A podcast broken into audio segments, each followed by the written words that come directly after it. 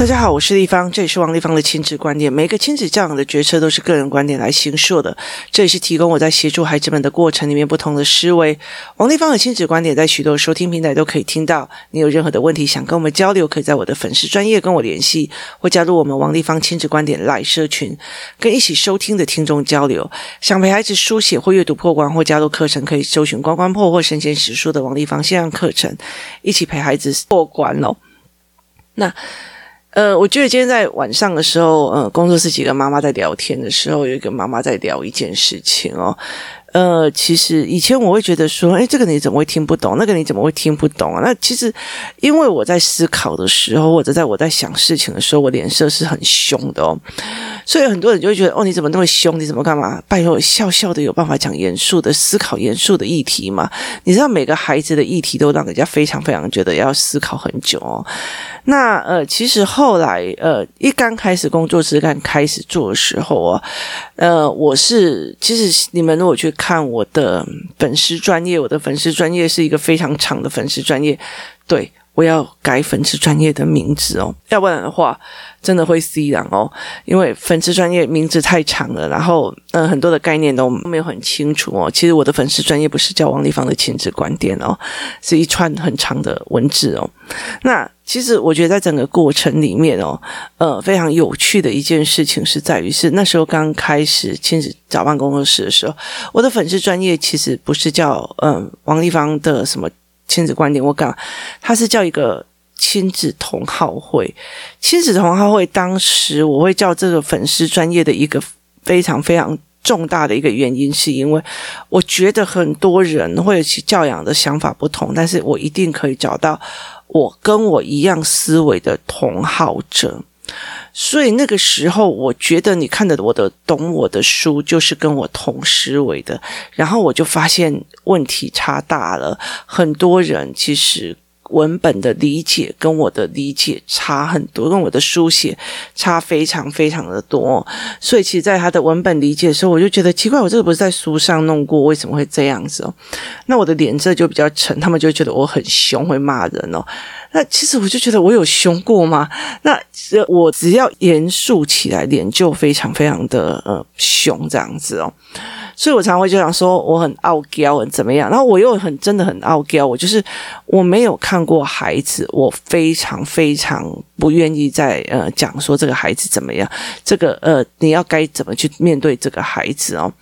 那后来其实呃工作室的妈妈就有在开始跟我聊，后来其实我一直到了非常后面，其实一刚开始哦，你如果说你的小孩会做 A 事情，例如说呃他会不耐烦哈、哦，那或者是说他会讲什么什么的脏话。好，接下来其实我会说他有可能卡到 A， 有可能卡到 B， 有可能卡到 C。例如说他很生气，他容易生气，然后生气的时候想要人家就还是爸爸妈妈不理他，就会更生气。那我就会觉得说，对，那他卡在的是他不知道他生气的时候像滚烫的水，所以其实很难有人去抱抱他。就是不管你在生气的时候是很难的。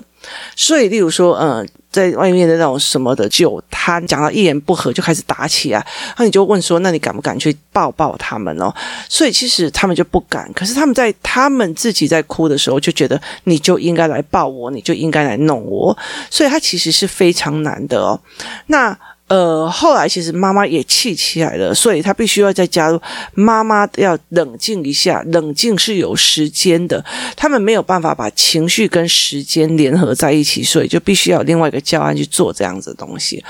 那其实一个孩子的状况哦，其实是有呃非常非常大的原因的哦。所以今天其实在听很妈妈在分享，我之前早早期我们在带活动的时候是怎么在呃就怎么在做工作室的时候是非常有趣。他觉得说我今天有什么问题，然后问问立方，然后立方我就跟你讲呃来 A， 然后他可他卡到什么，然后卡住什么，所以要回去做什么教案，弄什么东西，说什么说法。结果回去的时候就发现有时候有用，有时候没有用，然后就觉得说哦，那有时候就就好像是来领一个那种所谓的呃神啊，或者是算命师的一个理论，然后就回去，然后就发现这不准哦。那后来其实呃，我后来才慢慢发现。完全其实不是教案的问题，而是他们完全不懂前因后果，他完全不懂得脉络，所以后来我就开了师资班，然后把脉络稍微讲清楚这样子，然后让他们怎么去看，你如果要当这样的老师你要怎么做。结果后来到到了最后的时候，我就会呃更大的一个时候，就是到了最后的时候，我就觉得他们好像又不够，所以其实我有开了家长脉络思考班，意思就是说，你告诉我你孩子的一个问题，我会开始告诉你前因后果，有可能有哪几个面向。所以当你例如说呃很容易发飙，那我就会跟你讲说，好，可能是他不知道什么 A， 不知道是生气像滚烫的水，没有人会去抱他。二，他不知道生气的时候其实别人没有想要跟他沟通，因为他其实决策会有困难。三，什么有的没有。好，他其实可能会有五到十个原因素，而且他有时候是混杂的。那我今天就跟呃家长在讲的一件事情，就是说呃台湾的教养的理论会跟你讲说，来，这个问题小孩容易哭闹，他就一二三三步骤解决小孩容易哭闹，一二三四四步骤解决小孩拖拉。所以你以为解决孩子的问题点是有特效药的，它这有特效药，就像西医给你一颗药就好了，例如说消炎阿司匹林，然后什么什么阿司匹林，就这样类似这样子的，或者是呃就是消炎药这样子哦。所以其实对他们来讲，就会觉得就是你告诉我，你给我一个药方，我马上回去啊。那这样子，王丽芳说的不准哦。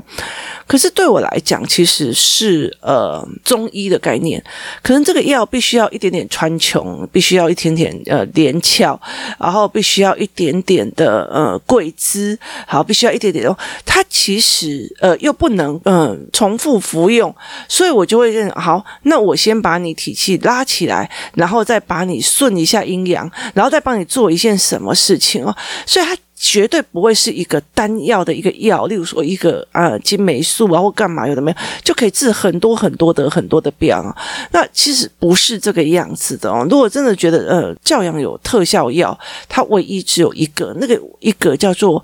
真心的很想知道孩子在想什么，然后他的思维模式，唯一见的是思维模式哦。所以其实在我很多的概念里面很难去讲这些，所以其实我并不是那个神啊，就是铁口直断，你知道吗？通灵五百，要不然呃问世五百，然后通灵三千哦。所以其实我们一直会想要去跟别人讲，我跟你讲哦，我的儿子哦就是怎样哦，他那个就是怎样。其实很大的一个部分就是我在告状，那你告诉我我该怎么做，一二三好，那他就要会。他说不会，好，不好意思，是你这个王立方不好，是你王立方不准哦。可是事实上不是的，因为一个孩子的一个概念或者一个经历，例如说他不耐烦，他是为了什么不耐烦？他有几个，例如说五到十个原因，那他就有五到十个教案，然后等到这五到十个呢，慢慢的说说说，他可以让他遇到事情的时候，从 A 想，从 B 想，从 C 想。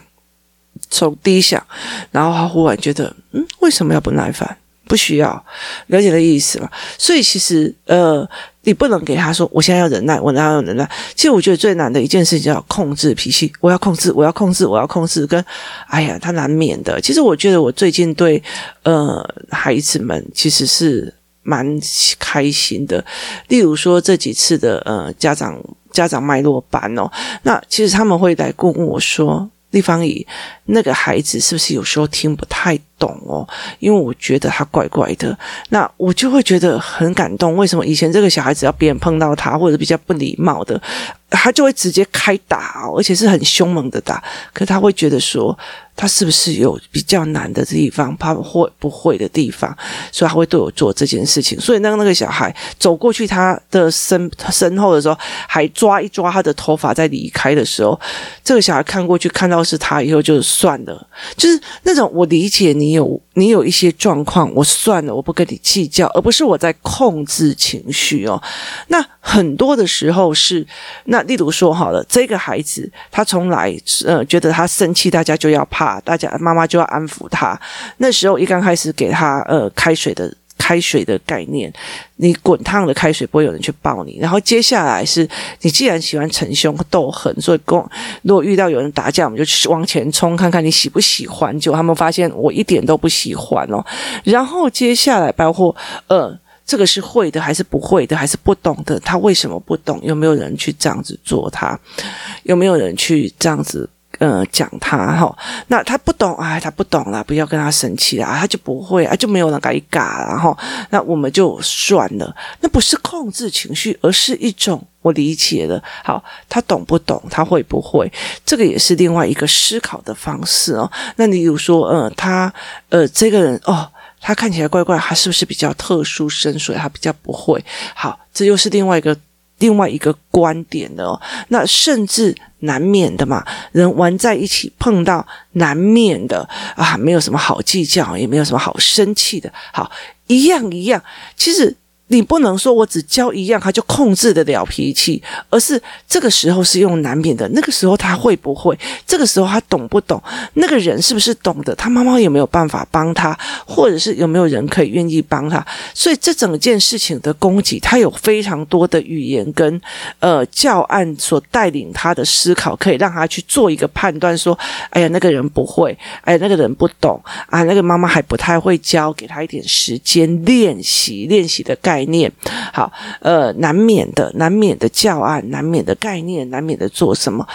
因为其实孩子生气起来有一百种原因哦，因为啊，他求不得啊，他求不得，当然会这么的生气。哎呀，他不懂输赢，有时就是有时候输，有时候赢，下次想方法赢就好了。没有人教他这个概念，也没有人引导他这个概念，所以他输不起就会开始生气，就会开始干嘛？所以当这个孩子他有办法，光他生气哦，他被别人动了，他生气的时候，或别人去弄他，他会生气的时候。光这一件事情不是一句话或者一个教案就可以解决的，它是有十到十五个可以运用在他的人生里面。哎呀，他难免的，所以不要跟他计较，所以他就就就算了哈，清心自在是我一直在要求，就是一直在想要提供给孩子去解读以后，我就可以清心自在，怎么认知这件事情就清心自在。哎呀，他就是不小心的哈、哦，他不小心的，他很难控制的。什么叫控制？什么叫操控？这也是我曾经做过的教案哈、哦，他很难控制的，然后呃，他很难操控的，难免的。例如说，我难免会掉血血。学的好，很多的教案累积下来，一直的去陪孩子做解读，而不是我觉得我做了这个教案之后，他就可以永远解决。没有，因为我们在判断人的过程跟人的冲突的过程，其实一直到最后会演化成越来越复杂。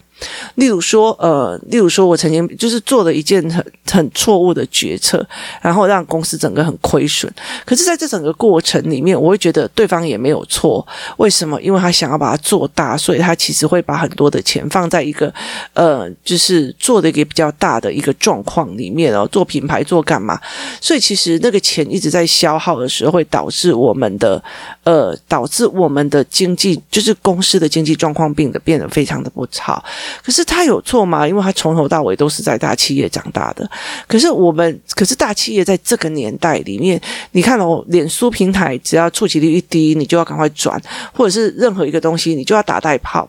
所以其实在很多的状况里面会变成是，就是大企业很难因应快速的生活变化，所以没有人有任何的一点错误哦。其实后来会觉得啊，反正就这样嘛哈、哦，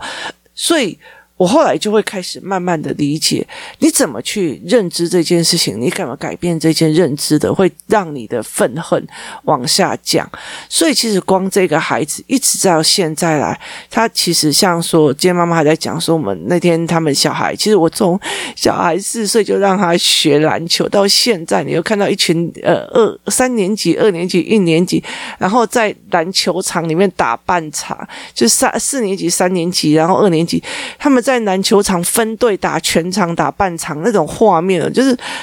非常非常让你觉得幸福哦，就觉得哦，那你看这群小孩可以玩在一起，然后可以打球，可以干嘛，打全场，然后分组干嘛。那他输了他也奇怪，你以前输了都会很生气很怎么样啊？没有啦，这样子的实力分配哦，其实会输也是差不多的。所以这整个概念就觉得对啊，按我们这一次选到的队友就比较呃，比较弱的这一群小小孩啊，你把它当友谊赛就好了哦。所以其实在整个过程，你是你是怎么解读的，决定了很多的方式。你是怎么解读的，决定了非常非常多的方式，然后决定了非常多的东西。那解读的语言包括难免的啊，然后就当友谊赛嘛，这就是一个过程啊，有什么例如说输赢会生气，这是一个过程嘛，然后就是求呃求不得会生气，哎呀我要想另外一个方法啊，搞不好还可以用别的方式得到，或者是还现在不够钱，或者是目的还不够呃目的跟求不得跟求到中间其实有非常多的呃，有一个要件，所以那个要件有没有符合啊？然后，所以其实呃，人在生气有很多很多的原因哦，所以你必须要一样一样一样一样一样，然后并不是说你来了王立芳做法，然后就跟你讲哦，就是诶，他可能这个东西做不好，就是错的，呃，他可能求不得，我们就要做好，接下来还有什么有的没有就要做，所以我常常很多的时候我就会觉得说，就是以后要先要开药单，你知道，就像开中药那种连翘三两集一样，就是他光生气这件事情，他有非常多的教案。认知结构必须要做完整，所以其实为为什么到后来其实会想要开班，就会觉得一股疲惫上来的一个原因，就是一个孩子要养到后面的认知，从这样子的一个非常非常容易生气很暴力的孩子，慢慢的养到这样哦，就当友谊赛啊，反正因为这样子的我们的实力不相当，输也是理所当然的，那样子的环境其实它、嗯、很多的语言，包括它的很多的呃概念是一层一层叠下来的，你必须要提供非常多的教案语言，什么有的没有去形塑，让他孩子们人生遇到的呃求不得啊、生气啊、输啊，然后嗯被人家摸头啊、被人家侵犯啊，干嘛有的的语言去转换他的认知，他就比较不容易生气哦，他也很难生气哦。所以对这个整个过程来讲，其实我觉得那是一个非常非常重要的概念哦。然后那天其实工作室大野餐的时候，有亲子班的，就是家长班的小孩，他觉得排队就要排一直线，可是呃，有些小孩就是排转弯啊，因为他太长了，于是在后面就转弯了。那于是他插在那个 L 型的那个转弯的那个位置，他觉得要在一直线。后面的那一群是呃，就是思考班的孩子，他看了以后，他们会觉得这个人怎么这样哦，中间插队这样子，可是他们却没有讲话，然后就问大人说他们怎么他为什么会这样认为，他就说原来他坚持排队就是要直线哦，他不懂原来有转弯的排队方式，把转弯的排队方式是什么样的排队方式，在什么时候会用得到。那其实这三个小孩以前如果是以前你插队然后就开始就开始骂了，就在干嘛的哦？其实那个东西就会差很多。为什么？因为他知道他不懂嘛。哦，原来他不懂。哦，那因为你给他的可能性，他有时候是难免的，有时候他是不懂，有时候能力不够，有时候是什么？你给他很多的语词去解释各种不同的情境会引起生气或误解的地方，所以他会很好奇说：“请问一下，他为什么要插队？原因是什么？”因为你想要去符合你的语言认知去回到那一部分去，所以后来家长思考脉络班，我才会整个把整个所有的脉络，我怎么思考家长或家小孩的问题点的全部脉络，全部都教出来说。原来我整盘是这样子思维的，所以不是说你来领一个教班回去这个没有用，而是它是整盘的列下来的。光生气这件事情，有时候就有一百个原因导致他生气，而你必须要至少一百零五个思维的语言，让他去把这一件事情看透了，他就释怀了，就 OK 了。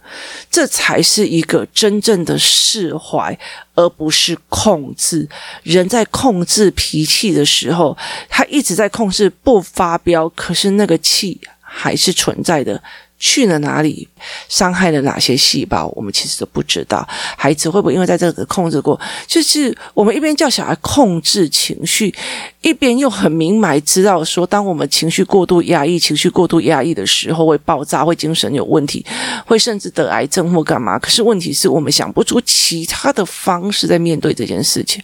所以后来其实我常我后来在今天整个过程里面，我才会开玩笑跟他们讲说，我真的天地冤枉，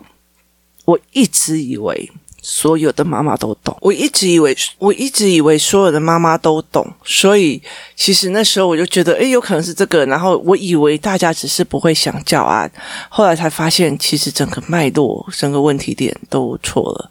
所以其实当孩子们会很知道说，这个教案在看不会，这个教案在看不懂，那个教案在看成长线，这个教案在看必备条件，这个他没有必备条件所以他会不懂。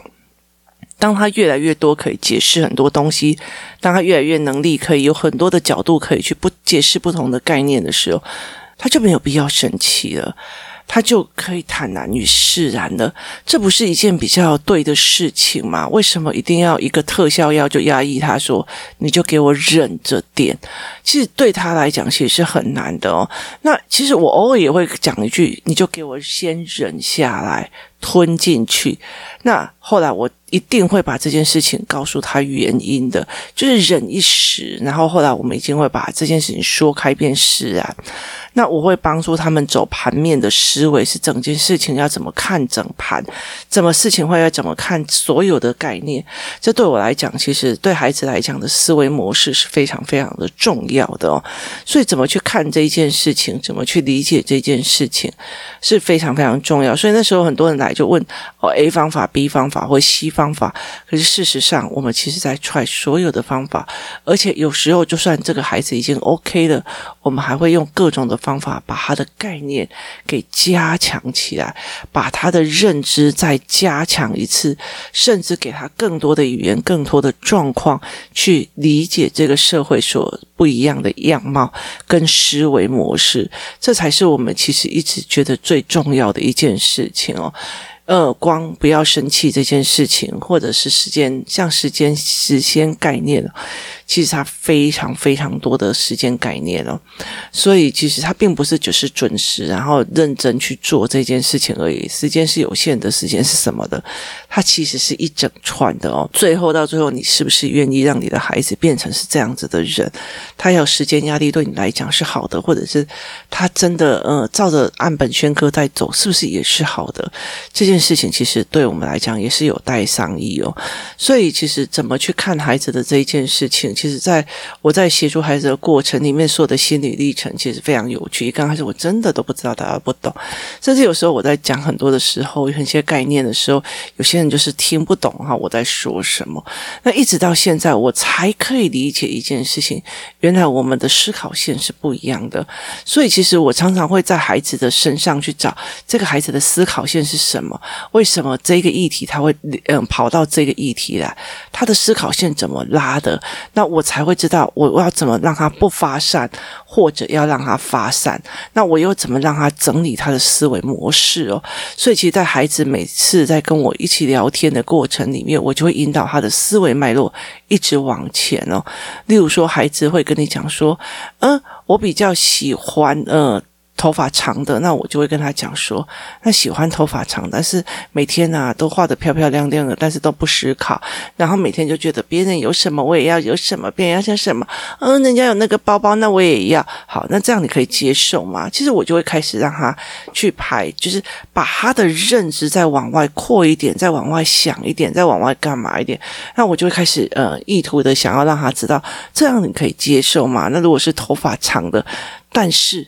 它像一坨爆炸的圈圈，这样你可以接受吗？或者是头发长的，可是你不给他任何东西，他就坐坐在地上开始撒娇啊，那或这样子的方式你可以接受吗？所以其实在很多的概念，我们就会开始一直在让他再往外延伸一点，再往旁边扩一点，再往那里多一点。其实就在面对孩子的所有的状况，我都是这个样子在做。所以不是有一种绝对会马上好的。所以其实很多早期在工作室的妈妈，原来我后来才知道，他们一直卡在说，哦，原来你告诉我一个方法我就会了，你告诉我一个东西我就要用到他们身上，事实上不是的哦。所以其实像社考班这一群孩子越来越稳的一个非常大的一个原因，就是他们解释事件的方式越来越多，所以当他们在看到人的状况的时候，其实我觉得有时候他们在你都会觉得说，以前他们大家找到就是把他们按在地上打了，或者早就忧郁到想要去跳楼了，可是他们却现在非常的开心坦然，然后去看很多的事情，是因为他们的理解，他们的说话跟他们说语其实越来越丰富的可以去看到这个复杂的社会，去解释这个复杂的人与人之间的相处，这才是非常重要的。没有一个教案就可以打死所有一件事情还是状况的教案，如果是有的话，欢迎大家来教我。那我用的方法就是像中医一样，先练什么身体的哪一个部分，先把气调好，先把阴阳调好，先把寒气排掉，干嘛有的没有，我们再来用，一步一步的，而且是混装的开始让它去使用，这才是让我最重要一件事情。它并不是像一件事情大不了就截肢好了，这件事情是没有的。所以大家必须要有一个概念，当你的孩子认知的时候越来越广，越来越扎实，语言越来越多的时候，他才有必要，他才有能力去应变这个万变的社会，去解释这个万变的社会，这非常非常重要的一个概念。那他也是我后来觉得呃，会走思考脉络吧，让很多的父母整个看大盘面的一个非常非常重要的一个理由。那这样子才有办法去看懂状况，而不是你只要挑一二三这样子它就好了，没有这一回事哦。这才是一个非常重要的概念哦。今天谢谢大家收听，我们明天见。